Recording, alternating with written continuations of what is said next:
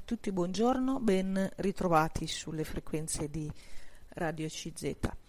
Oggi siamo nel tempo di Natale e anche mh, qui nella nostra rubrica vi leggerò qualcosa sui segni di Natale, sulla data del 25 dicembre, sul presepio e, e ehm, tutti quegli aspetti che accompagnano ecco, la festa di Natale le luci, i canti, i concerti, anche se quest'anno, a dire la verità, molte cose restano limitate, siamo un po' limitati nel, nell'esperienza, nei festeggiamenti.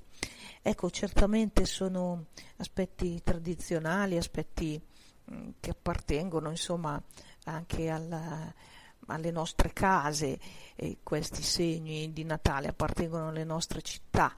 E mm, tutti abbiamo diciamo un po' un, un, coinvolgimento che poi ci porta al cuore ecco, un po' della festa religiosa cristiana e quindi dalla, dagli aspetti esteriori passiamo poi agli aspetti interiori, passiamo proprio alla, alla vita diciamo eh, spirituale, alla vita interna di ciascuno di noi e quindi è tutto un, eh, un insieme diciamo, di, di elementi che, eh, che viviamo nella, in una delle feste più belle e, e anche più importanti della ehm, religione eh, cristiana. Vi leggo subito un aspetto della data del 25 dicembre. Anche qui vediamo che è un segno quel 25 dicembre, è un po' un simbolo eh, perché eh, richiama una festa che già esisteva ai tempi dei romani, che era la festa del solstizio d'inverno cioè praticamente i romani eh, riconoscevano nel 25 dicembre che c'era un cambio di passo, cioè eh, le notti eh, ricominciavano a abbreviarsi e il sole riprendeva nuovo vigore. Per cui loro avevano già inventato questa festa pagana che chiamavano la festa appunto del solstizio d'inverno, la chiamavano Natalis Solis Invicti e cioè la nascita del nuovo sole. Appunto, dopo la notte più lunga dell'anno il sole riprendeva, eh, riguadagnava ecco, minuti e ore nel eh, prolungare la giornata a scapito dell'oscurità. E ehm, perciò il significato qui della eh, data poi del Natale cristiano era proprio quello di celebrare la luce che viene nel mondo, il sole eh, di verità che eh, è appunto il bambino di Betlemme che eh, irrompe nella, nelle tenebre.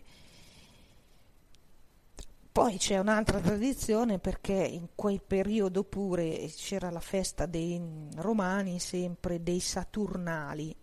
Qui leggo dal 17 al 23 dicembre. In questo periodo delle ferie di Saturno, i romani concedevano agli schiavi una, una cosa del tutto eccezionale, cioè facevano loro eh, dei doni e li invitavano a sedere alla mensa insieme appunto ai, ai padroni, per cui eh, erano trattati come liberi cittadini, era un giorno diciamo di, eh, di, di grande eh, festa e di anche liberazione, tra virgolette, quella mm, che era vissuta appunto al tempo dei Romani. Da qui la ripresa appunto per la eh, festa di, del Natale cristiano che si sopra, sovrappone appunto approssimativamente con quella data della festa del solstizio d'inverno e le feste dei Saturnali romani tra il 17 e il 23 di dicembre. Un altro aspetto che eh, possiamo ricordare è che eh, le, le, messe del, della liturgia del Natale eh, sono eh, eh, addirittura quattro le celebrazioni. Sono, anche qui abbiamo dei segni, eh, la liturgia ci dà dei simboli, diciamo. La celebrazione della messa vespertina della vigilia, la, no- la messa della notte ad noctem, la messa in aurora e la messa in die, cioè nel giorno. Quindi quattro messe con quattro, mm, diciamo anche, letture differenti. Tempo liturgico del Natale inizia con i primi vespri del 24 dicembre, che termi- eh, terminerà con la domenica del battesimo di Gesù, mentre il periodo precedente naturalmente è quello in cui siamo, anche il tempo dell'avvento. Ehm, la liturgia suggerisce dunque eh, il senso della manifestazione del Verbo di Dio agli uomini nelle tre messe celebrate. Eh, la nascita eterna del Verbo nel seno degli splendori del Padre è la prima messa, l'apparizione temporale nell'umiltà della carne, la seconda messa, il ritorno finale all'ultimo giudizio, la terza messa. Quindi vedete la messa della notte, gli splendori, la luce, la messa in aurora, l'apparizione temporale nella storia del eh, Dio che si è fatto uomo e poi la messa nel, in die nel giorno, il rito eh, eh, che rimanda al, al ritorno nell'ultimo giudizio, nella terza messa. Nell'Oriente la celebrazione del Natale ha date diverse. In Oriente la nascita di Cristo viene, veniva festeggiata il 6 gennaio col nome di Epifania. Epifania eh, dal greco manifestazione. Poi anche la Chiesa orientale accolse la data del 25 dicembre eh, già nel IV secolo. Nel frattempo in Occidente veniva introdotta la eh, festa della Epifania, che è l'ultima del ciclo natalizio, introdotta proprio per commemorare la rivelazione della divinità di eh, Gesù al mondo pagano e quindi il significato del viaggio dei magi dall'Oriente.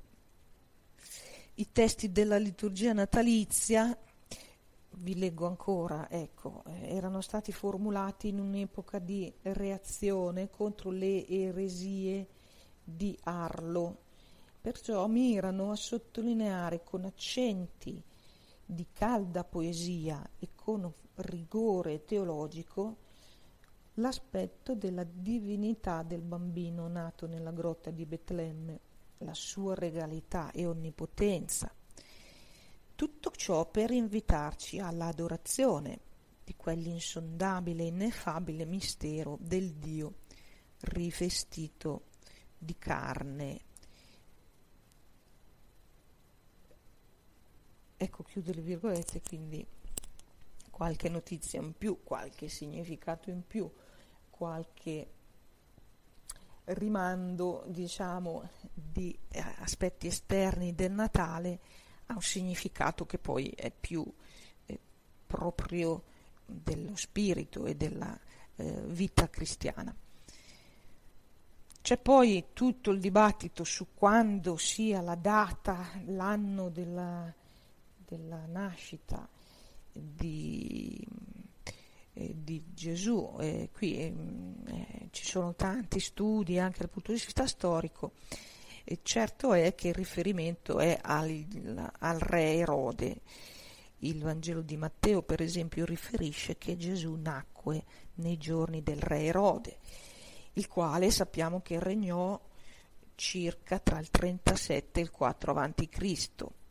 Per cui Mm, ci si avvicina poi a questa eh, datazione. E poi eh, c'è appunto tutto, come dicevo, tutto anche un, un approfondimento storico su questo, però eh, possiamo anche noi concordare, penso, con questo eh, filosofo Clemente Alessandrino che già annotava eh, in, un scri- in, un suo scritto che non, non ci si contenta di sapere in che anno è nato il Signore, ma con una curiosità troppo spinta vorremmo anche cercare il giorno. Ecco questo per dire che rimane anche qui un riferimento senz'altro con dei dati storici che ci rimandano i, i testi eh, di, del tempo, anche se una ricostruzione esatta eh, eh, ci porterebbe a parlare del 4 a.C., ma insomma c'è un certo mm, approfondimento in corso. E poi il, eh, il segno del presepio. Ecco, come vi dicevo, anche questo non manca nelle nostre case. Pure in un tempo di pandemia, in un tempo di difficoltà, in un tempo di limitazioni che sicuramente accompagnano questo Natale 2020, noi non lasciamo cadere, non lasciamo mancare eh, anche questi segni che sono della nostra tradizione, come per esempio il presepio.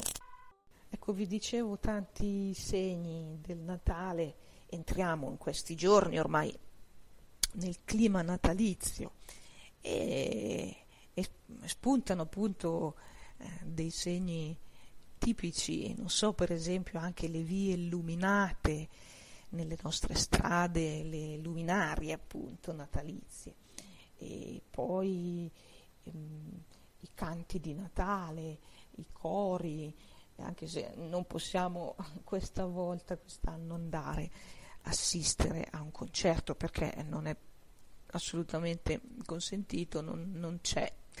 E, però ecco, tutto rimane, diciamo, nella, nella tradizione, così, nel, nel nostro eh, modo di eh, vivere il Natale. E certo che questi segni, come mm, dicevamo all'inizio, non sono importanti in sé, ecco, non è importante in sé per sé eh, il pranzo di Natale, per esempio, mm, né tantomeno eh, il, la candela che noi magari accendiamo appunto come un segno. È importante il, eh, l'aspetto interno, interiore, quindi poi l'aspetto della religione, della fede cristiana che accompagna quei segni. E I segni rimandano al nostro appunto aspetto diciamo di, di volontà, di sentimento, di, di desiderio mh, mm, di aderire e di incamminarci verso quella luce di Natale. E lo stesso anche è il segno del presepio.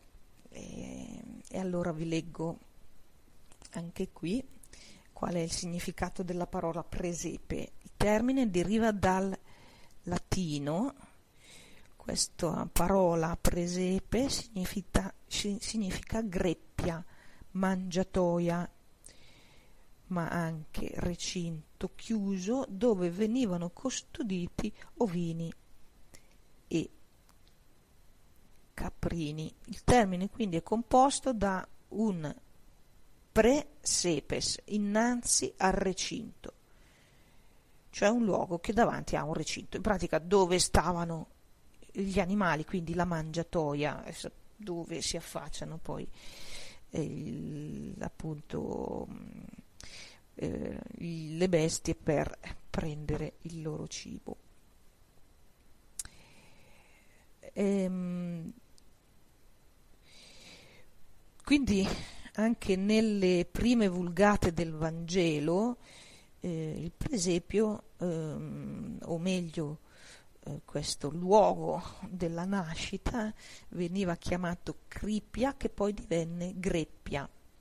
In italiano crippe in, tedesco, grib in inglese, krubba in svedese e cresce in francese. Crash in francese. Il termine presepe è utilizzato oltre che in Italia anche in Ungheria, dove giunse da Napoli nel XIV secolo quando un discendente Angiò divenne re di quelle regioni, Portogallo e, Catago- e Catalogna, portando la tradizione del presepe. La tradizione del presepe nasce in Italia all'epoca di San Francesco d'Assisi. Il santo poverello d'Assisi lo inventò, lo realizzò nel 1223 a Greggio. Qui la prima rappresentazione della Natività, dopo aver ottenuto l'autorizzazione da Papa Onorio III proprio di quel momento. Francesco era tornato dalla Palestina, era stato colpito profondamente dalla visita a Betlemme. Era dunque nel suo animo il desiderio di revocare la scena della Natività in un luogo appunto greccio che egli trovava tanto simile alla città palestinese dunque un'ambientazione che ricordava la piccola località di Betlemme. Tommaso da Celano, cronista della vita di San Francesco, descrive così la scena nella leggenda seconda, cioè la vita di San Francesco d'Assisi. Si dispone la greppia, si porta il fieno, sono condotti il bue e l'asino si onora lì la semplicità, si esalta la povertà, si loda l'umiltà e Greccio si trasforma quasi in una nuova Betlemme. Certo è che il presepio di Greccio aveva come precedenti anche le sacre rappresentazioni che già le varie liturgie nel periodo medievale avevano attestato. Nella rappresentazione preparata dal poverello di Assisi non erano presenti però la Vergine Maria, San Giuseppe e neppure Gesù bambino. In quella grotta eh, erano presenti solo una mangiatoia sulla quale era stata deposta della paglia, e due animali ricordati dalla tradizione. Tommaso da Celano riporta ancora nella leggenda prima una descrizione dettagliata della notte in cui fu allestito il presepio a Greccio. E poi Bonaventura da Bagnoregio nella leggenda maggiore racconta sempre di quell'episodio della vita di Francesco d'Assisi. I frati si radunano, la popolazione accorre, il bosco risuona di voci e quella venerabile notte diventa splendente di luce, solenne e sonora di laudi armoniose. L'uomo di Dio, Francesco d'Assisi, stava davanti alla mangiatoia pieno di pietà, bagnato di lacrime, traboccante di gioia. Il rito solenne della messa viene celebrato sopra alla mangiatoia e Francesco canta il Vangelo e poi predica al popolo che lo circonda e parla della nascita del re povero che egli chiamava il bimbo di Metlemme.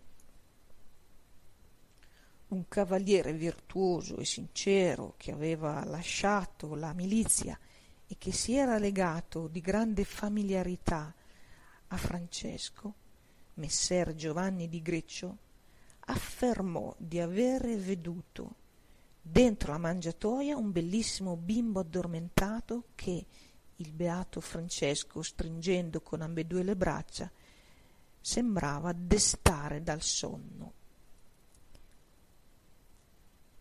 Ecco, chiudo le virgolette. Questa è la descrizione di Bonaventura della, per esempio di Grecio la rappresentazione preparata da San Francesco d'Assisi. La descrizione è la fonte che ha usato Giotto per comporre affresco del presepe di Greccio nella Basilica Superiore di Assisi. Ecco, chiudo le virgolette, anche qui senz'altro il presepio è presente nelle nostre case, è la tradizione, un segno esterno appunto, come dicevo, di una preparazione per la festa di Natale con il nostro santo eh, patrono, insomma, San Francesco d'Assisi che lo inventò, lui che era tanto eh, appunto vicino anche a una dimensione così di eh, di umiltà, di povertà del, eh, del, della vita cristiana e quindi eh, fu una, eh, una, idea proprio di eh, San Francesco d'Assisi questa di avvicinarsi a quello che lui chiama il bimbo di Betlemme attraverso il presepio.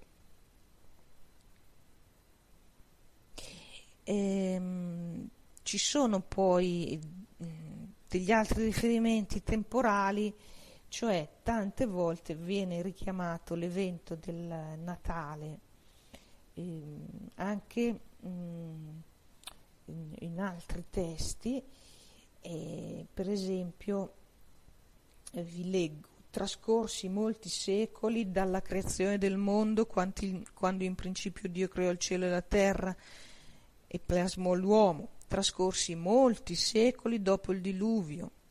L'Altissimo aveva fatto risplendere tra le nubi l'arcobaleno e aveva eh, qui posto il segno di alleanze di pace. 21 secoli dopo che Abramo migrò dalla terra di Ur dei Caldei, 13 secoli dopo l'uscita del popolo di Israele dall'Egitto sotto la guida di Mosè, circa mille anni dopo l'unzione regale di Davide, nella 65 settimana secondo la profezia di Daniele, all'epoca della 194 Olimpiade, nell'anno 752 dalla fondazione di Roma, nel 42 anno dell'impero di Cesare Ottaviano Augusto, ecco chiudo le virgolette, anche qui sono tantissimi i, i riferimenti poi al, giorno di Natale e, e, e, avete sentito appunto tutte queste date, ma tutto per dire che un po' noi anche rincorriamo ecco, un po' anche questi segni, questi aspetti esterni sempre consapevoli eh, del, del rimando che il segno esterno fa a un avvenimento che eh, riguarda poi la nostra vita interiore, quindi la, eh, l'aspetto quindi proposto veramente nella liturgia e, e nella mm, festa della religione cristiana. E così eh, guardando un po' all'esterno, poi guardiamo un po' anche l'interno di ciò che accade e entriamo sempre di più nel clima della festività natalizia. Grazie dell'ascolto e un cordiale saluto.